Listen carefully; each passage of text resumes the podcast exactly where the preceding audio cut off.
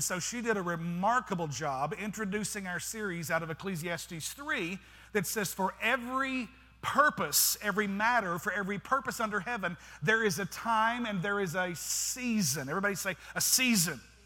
We sang it this morning, all of my life, uh, in every season, that we will give God praise, that I have a reason to sing.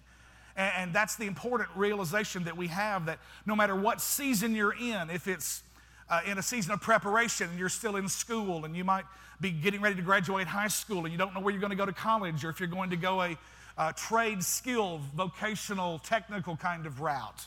And you have some more preparation and you're going to step into your career or maybe you're making the decision to actually take the step of faith and be joined in holy matrimony to a, to a spouse, to a husband, to a wife, and, and then begin the process of a new season coming into your life at a later time with the entrance of children, which are the blessing of the Lord, the Bible says.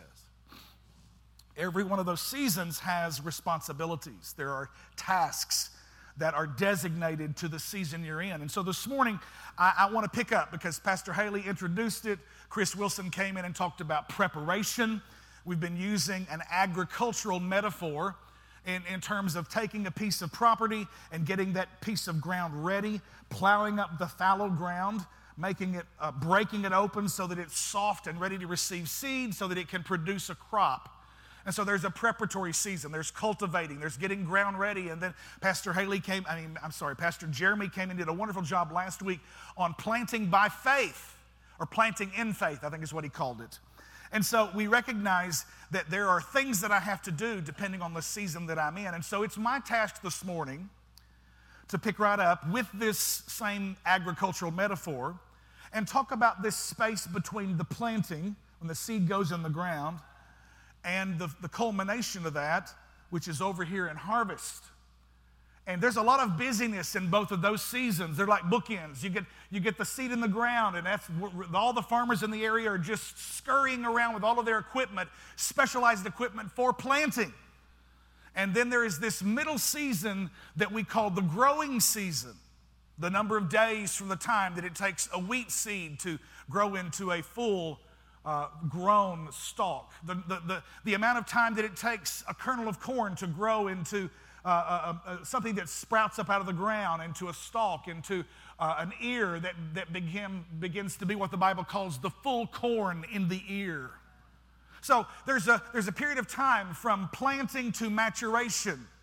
And there's, there's a waiting in there. And in the middle of all this growth, there's a mystery that we can't explain. Oh, science has made some great advances to be able to break down the process biologically in terms of what happens from the planting to the full maturation to the harvest. But I want to talk about that this morning as it relates to your spiritual life, maybe as it relates to your career, maybe growing up a child. Maybe a project or a dream that you have, that you've planted a dream and invested some money into it, and it's in that growth phase where it's the hard time. You're waiting, you're waiting, you're waiting. The Bible says in Mark chapter 4, verses 26 through 29, Jesus also said, The kingdom of God is like a what? Say it with me. The kingdom of God is like a farmer who scatters seed on the ground. So the kingdom of God is, it is present, and he says, This is what I'm comparing it to. It's like. It's like a farmer who scatters seed on the ground. The next verse says, Night and day, while he's asleep or awake, the seed sprouts and grows, but he does not understand how it happens. You do things all the time that you are confident with a degree of certainty that they are going to happen, though you don't know how the process works. I go to my refrigerator every day and push a button and ice comes out. I, I, can't tell you how the mechanism is arranged in there. I tell you, I sure get upset when it doesn't work like it's supposed to. It says, the seed sprouts and grows, but he does not understand how, everybody say how, how it happens. The earth produces the crops on its own. First, a leaf blade pushes, everybody say pushes pushes through the soil. Think about this little insignificant nothing of a seed that all of a sudden, actually beginning it once it goes into the ground, it dies first, and then out of that death, there is a resurrection. There's a death, there's a burial, and then a resurrection takes place that begins to push something out of the ground that bears absolutely no resemblance to what you started with. That is amazing to me. You start with a kernel of something or this, this little bitty tiny speck or a grain. And, and, and then within a matter of a few days, maybe 10 days, two weeks, you've got something green pressing up out of the ground that's breaking the soil open, that has power in it, it has life in it. Because a, pardon me, a transformation has taken place and it starts to move the environment around it. If there's anything that is alive on the inside of you, it will change the environment in which it's in. And I want you to see that he goes on to say, the, the blade pushes through, and the heads of wheat are formed, all up above the ground now. And finally, the grain ripens. Everybody say ripens. As soon as the grain is ready, so we're talking maturation, the farmer comes and harvests it with a sickle, for the harvest time has come. Say that last line with me for the harvest time has come. There it is right there. So there's a season that we get excited. The farmers that are in our congregation that we've had here, a part of us over the years, are always extremely busy at planting and they're extremely busy at harvest because they've got to get out a whole different kind of equipment. A lot of these things, over $100,000 per machine. They're out there in the fields picking the cotton, they're, they're harvesting the grain, they're, they're bringing in the rice, they're, the, the soybeans, all of the products that we grow in an agricultural area here in the Delta. But the season between the seed going in the ground and the fruit coming out is this growing season. And so this morning, for the next few moments, I want to talk about the mystery of growth. We don't know how it happens, but it, it just happens. And whether the farmer is asleep or awake, how many of you know you can sit up all night long worrying about your seed, and how many of you know the seed's going to do what it's going to do? You'd best just go to bed and try to get you some sleep because your worrying is not going to make the seed sprout. If the life of God is on the inside of you and you've prayed and you've asked God and stood on His promises, you don't have to worry God to death about it. Matter of fact, He intends because the Bible says He gives His beloved sleep. How many of you the beloved of the Lord? Are you, are you in the family of God? Then you're His beloved. Some of you should stand on that promise that you're battling insomnia. God, I'm just not going to worry about this. I, your word says that I'm accepted in the beloved, and in another scripture, you said you give your beloved sleep. The Bible says the God of Israel neither slumbers nor sleeps. There was a time when I said, Father, you're up all night. I'm not going to stay up. There's no reason for both of us staying up. And you gave me sleep, and I'm going to take hold of it in Jesus' name. Somebody say amen. amen. One thing that I'm going to weave through the rest of this message Every season requires work. Now, that's a four letter word to some people. Technically, it's a four letter word to all of us, but you know what I mean when I say a four letter word. It's a curse word to some folk. Every season requires, say it, work, work. There it is. Four letters that some folk are afraid of. Every season requires work, say it with me, that when handled on time will produce successful growth. I've got things to do. There is a to do list. But sometimes priority comes into my life that preempts the other things that I have to do. A new baby comes on the scene. And some of the other things may be important, they're just not as important as what I have to deal with now. And so the season that I'm in is going to determine the tasks that I have to do. Because every season requires work that, when handled on time, will produce successful growth. Three points this morning, and I'm going to be very quick. Number one, say it with me seed determines harvest. Seed determines harvest. Galatians chapter 6, verse 7, it says, Don't be misled. You cannot mock the justice of God. You will always harvest what you plant. Everybody say, What? You will always, har- always harvest what you plant. And the next verse, he tells us those who live only to satisfy their own sinful nature will harvest decay and say it, death from that sinful nature. But those who live to please the capital S Spirit, that's the Holy Spirit. That's how you tell the difference in your Bible, whether it's talking about your human spirit, little s, or the Holy Spirit, capital S. If we live to please the Holy Spirit, then we will harvest everlasting life from that same Holy Spirit. Why? Because that's what the Spirit of God does. He has life in Himself, and He will change the environment around the seed. The point is that I want you to see is that you always reap what you sow. Granddaddy used to say it this way Son, you plant taters, you don't get maters. When you plant taters, what do you get? Uh, I'm sorry, maybe that's just too country for some of you folk. Potatoes or tomatoes.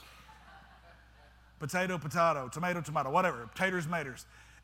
The Genesis chapter 1 tells us that every seed produces after its own what? Kind. Okay? We don't come together as humans and make some other kind of species. We make baby humans. It works throughout the whole Genesis spectrum. It works throughout the whole biological representation of all of life that God has created. Everything produces after its own kind. You always reap what you sow. We can't say one thing with our mouths and live in a demonstration of action another thing and then expect to walk in the blessing of God. We will produce death by the seeds we sow in our actions.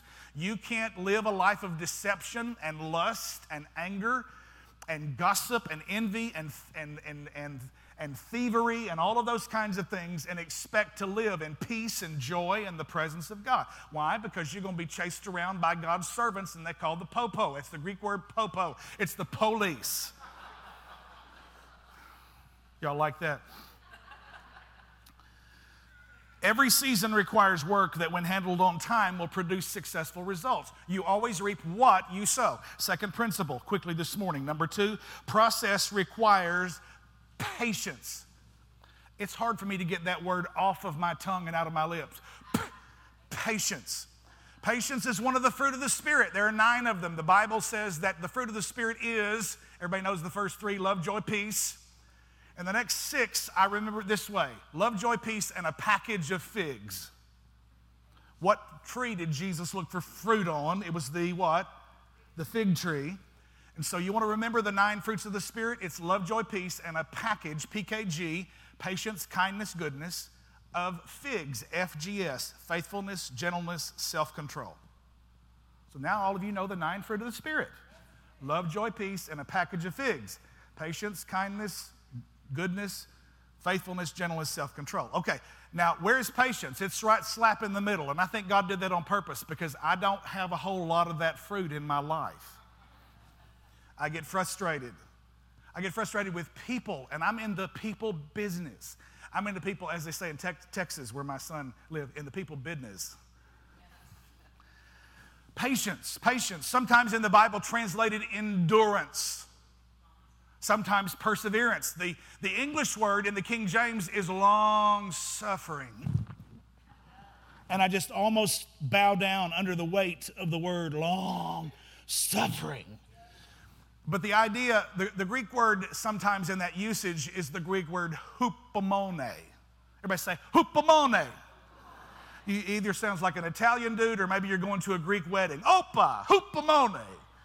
The, the, the, Greek word hupomone, hupo is related to the, the term hypo, hypodermic, not hyper. Hyper is above, hypo is below. So hypo in the Greek is hupo, okay?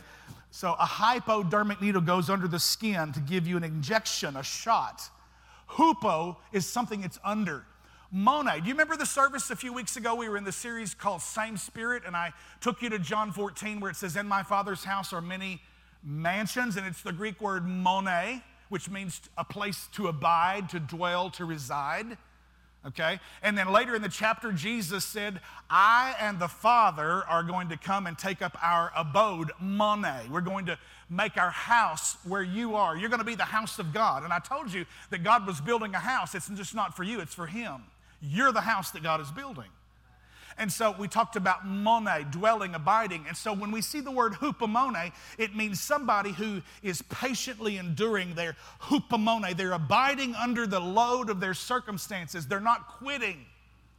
They're persevering. They're passionate about something that is in front of them. They're exercising the patient fruit of the Holy Spirit. This is what James chapter 5 says. Dear brothers and sisters, be, there it is, say it with me, be patient as you wait for the Lord's return, consider the farmers, who, the georgos, the tillers of the soil. Consider the farmers who patiently wait for the rains in the fall and in the spring. They eagerly look for the valuable harvest to ripen. He's, the farmer's doing two things. He's patiently waiting for that growing process to be fulfilled, and he's eagerly looking for growth to take place, for the ripening of the fruit. He's patiently waiting. He's hupomone. He's hanging on. He's not quitting. He's looking. He's, he's inspecting. He's watching the crop. He says, You too must be patient. Take courage, for the coming of the Lord is near. Don't grumble about each other, brothers and sisters, or you will be judged.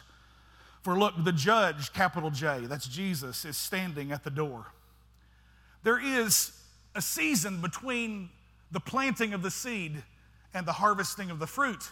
And it's this growth period, sometimes one, two, three months or so.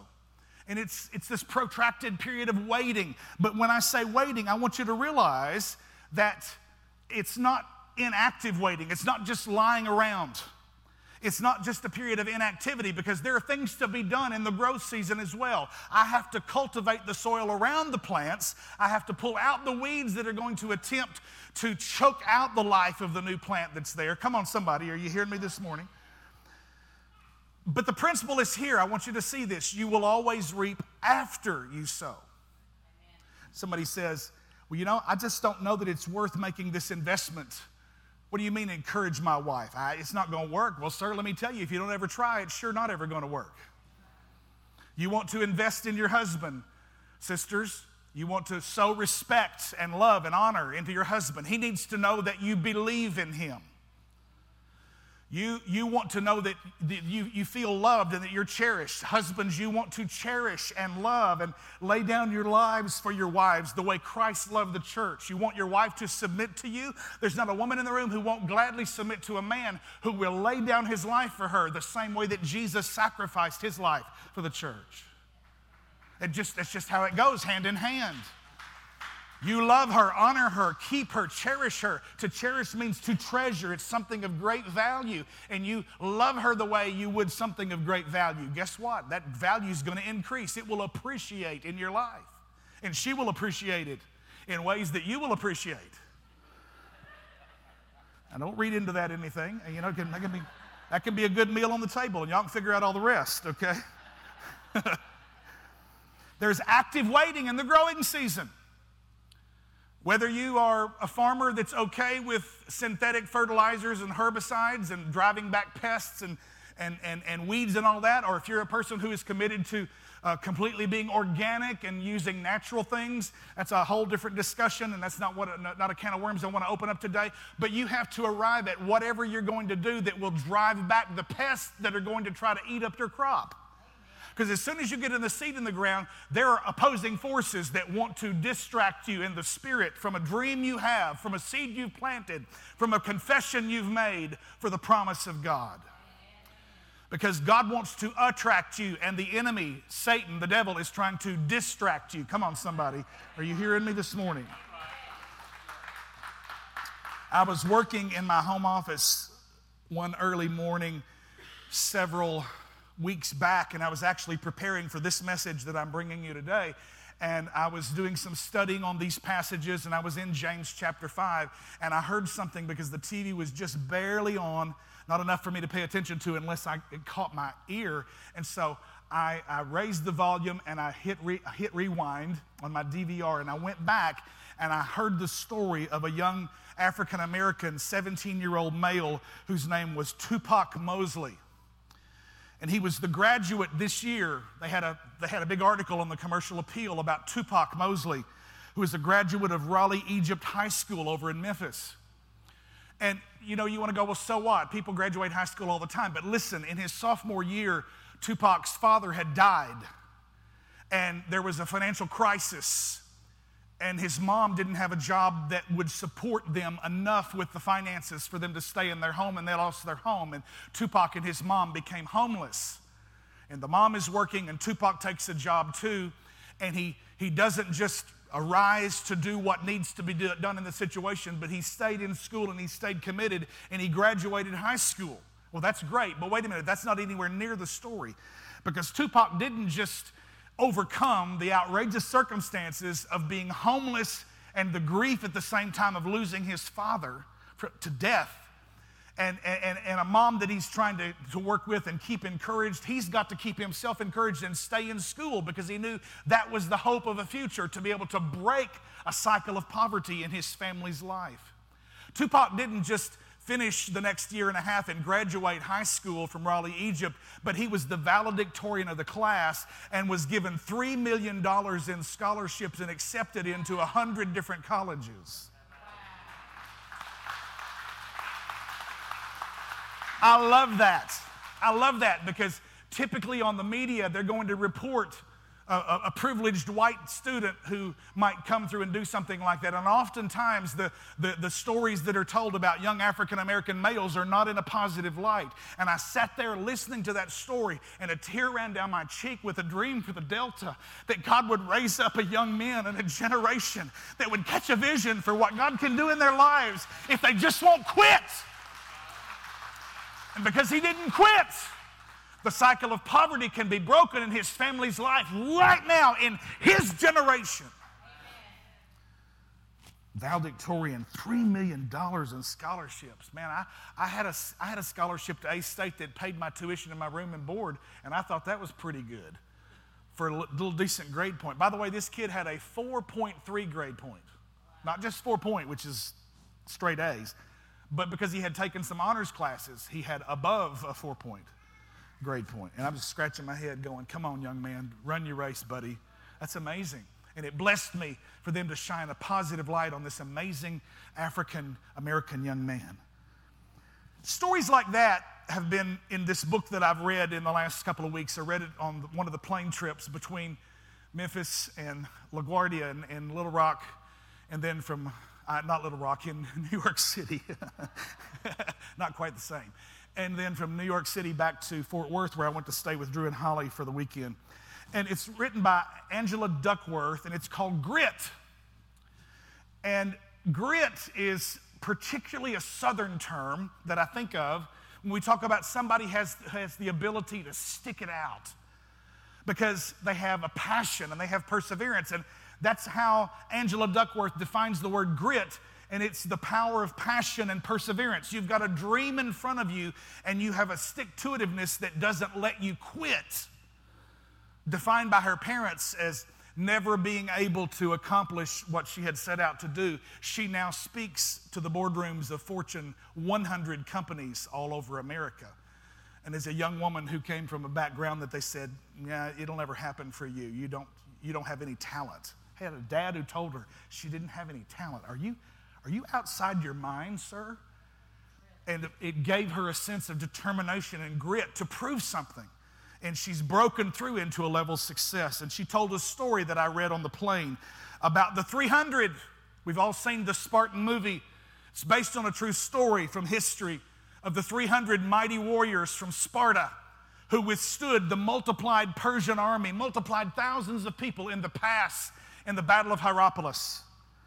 It's a, it's a true story, and there was something about the, the Spartan warriors that were trained in an ethos. There was, there was a spiritual climate. There was just a, a belief that was breathed into the, every generation of young men and into the citizens of Sparta. The ethos of Sparta was never give up, never surrender.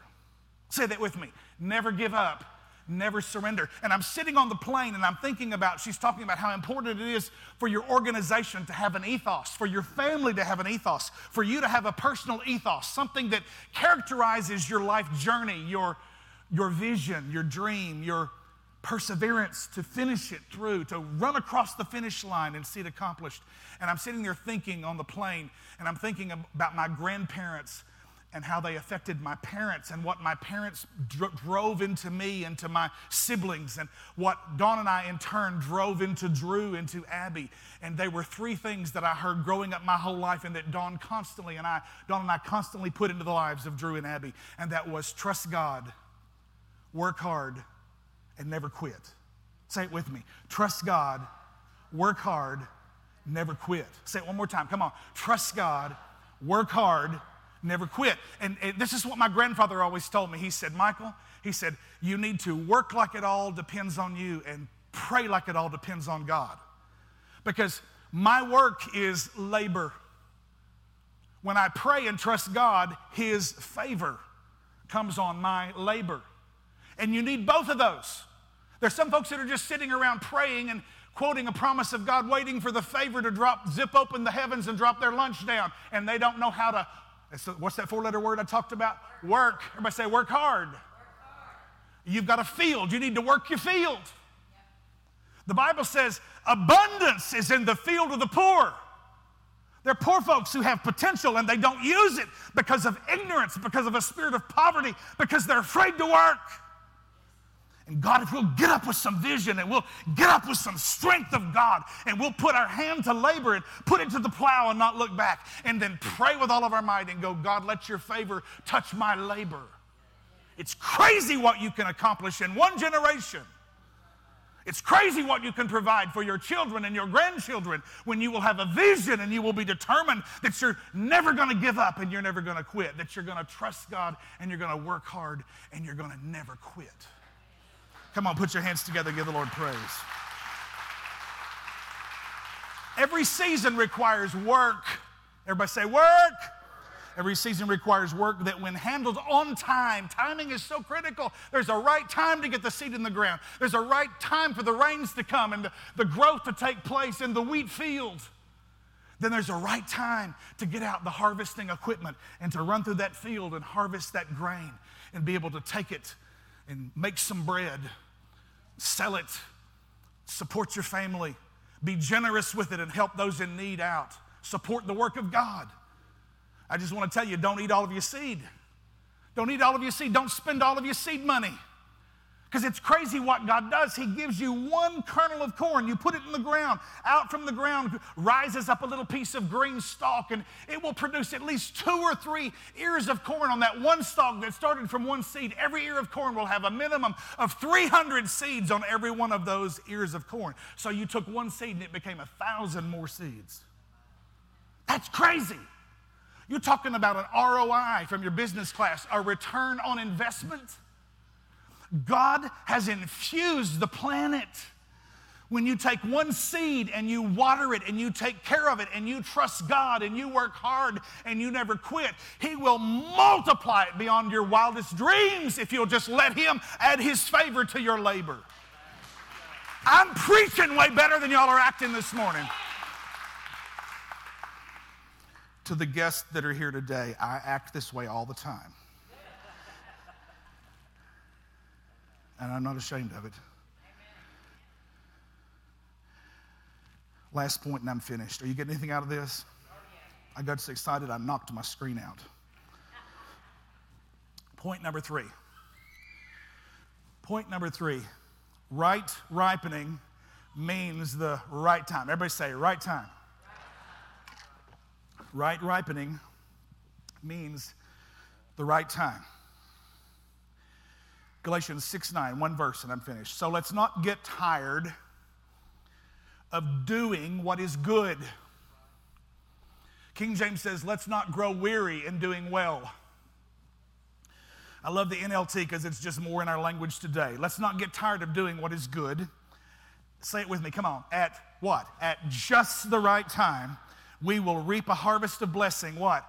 If, if, if we don't give up. So many folks catch a vision and a dream and they, they, they, they, they carry through the process and then get tired and get frustrated and quit just before they have a breakthrough. Quit just before the business starts to turn and pulls up out of a pool of red ink and all of a sudden enters into a, a series of profitability.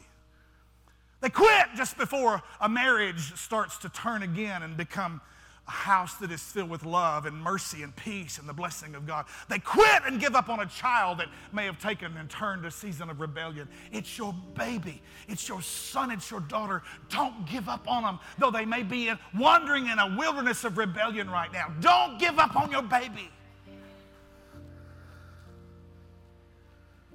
Let's not get tired of doing what is good at just the right time. Mm, everybody say the right time. Yeah. At just the right time, we will reap a harvest of blessing. That's His favor on my labor if we don't give up. Therefore, when we have the opportunity, we should do good to everyone, especially to those in the family of faith. What's my principle? You always, we started and we said you always reap what you sow, because it's after its kind. Second point was you always reap after you sow. You got to sow the seed if you're going to reap the crop. The third one this morning is say it with me you always reap more than you sow.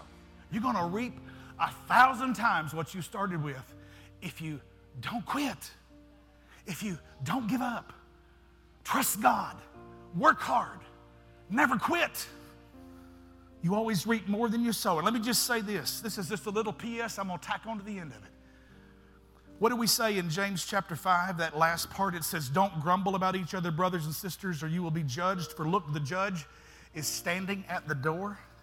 Don't grumble about me because you may not like the season that you think, you think I'm in. Don't grumble about me because it may take me a little longer to get over the grief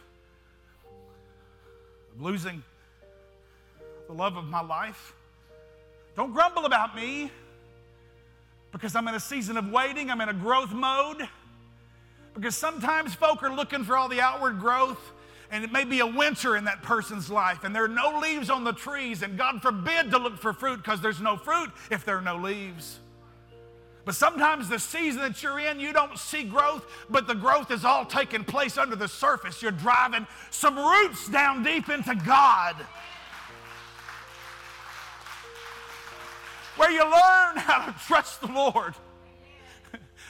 I, I think, I think I reminded of the psalmist that said, if it had not been for the Lord on my side, where would I be? And that's my story right there. If it, if it hadn't been for the Lord who's carried me, I probably wouldn't be alive myself. Don't judge me because of the season that I'm in. David was a fugitive in one season. A lot of folk in Israel looking at David and saying, oh, he's a con man and the king is after him. You better be careful and keep your mouth shut. Don't judge David because in the next season he's going to be the king ruling over you. He's going to sit on the throne of Israel. In one season, things changed. Come on, ladies, I'm not going to leave you out. Ruth was a pover- an impoverished widow, gleaning the leftovers in the field after all the harvesters had already come through, and she was just trying to get something to eat for her and her mother in law, Naomi. You know, while she was out there in that field that the Holy Spirit led her to, she met a, name, a, a, man by the name of Boaz. It just so happened that Boaz owned the field, and Boaz was very impressed with Ruth and her loyalty to her family and to the extraordinary beauty on this lady's life. Not just outside attraction, but inside true inner beauty. And Boaz said, I want you to be mine. And the woman who was an impoverished widow gleaning the leftovers in one season owned the field in the next season.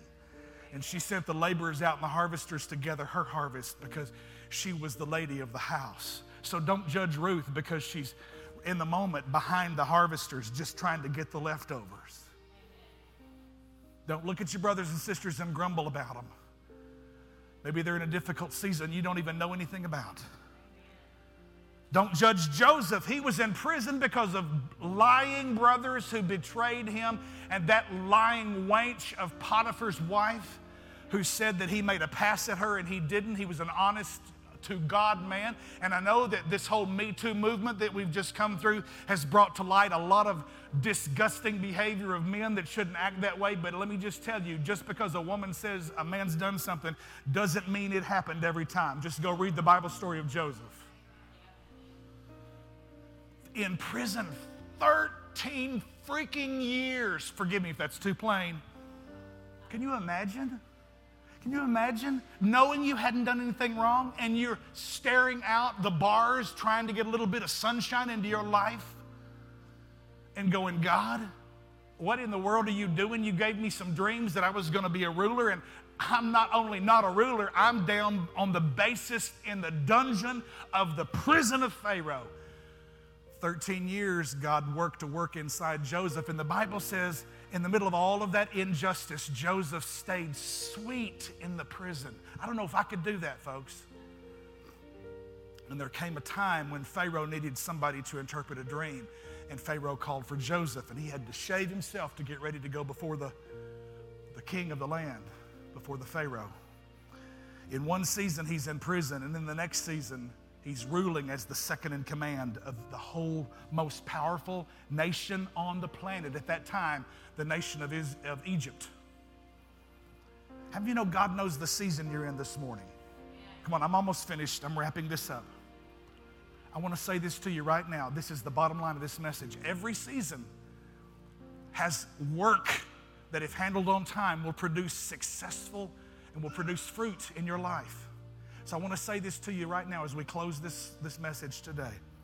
Don't waste your learning experience in your current season. Don't waste what God is doing in your heart right now in your current season. In the season, initially when I lost Dawn, I, I, fell on my face. I laid flat on the floor and said, God, I beg you, in the middle of all of my grief and pain that I don't even have words to describe, dig a well deeper inside of me that will hold more of Christ so that I can love people and be compassionate to your people. I ask you to do a work. Don't let me waste a moment. Don't let me waste a tear, oh God, before you. Don't waste the hard time that you're going through. Let God teach you. Let God mold you. Let God change you. Let God transform you because what He's doing in this season in your life is preparing you for the destiny in your next season. Come on, you ought to be shouting.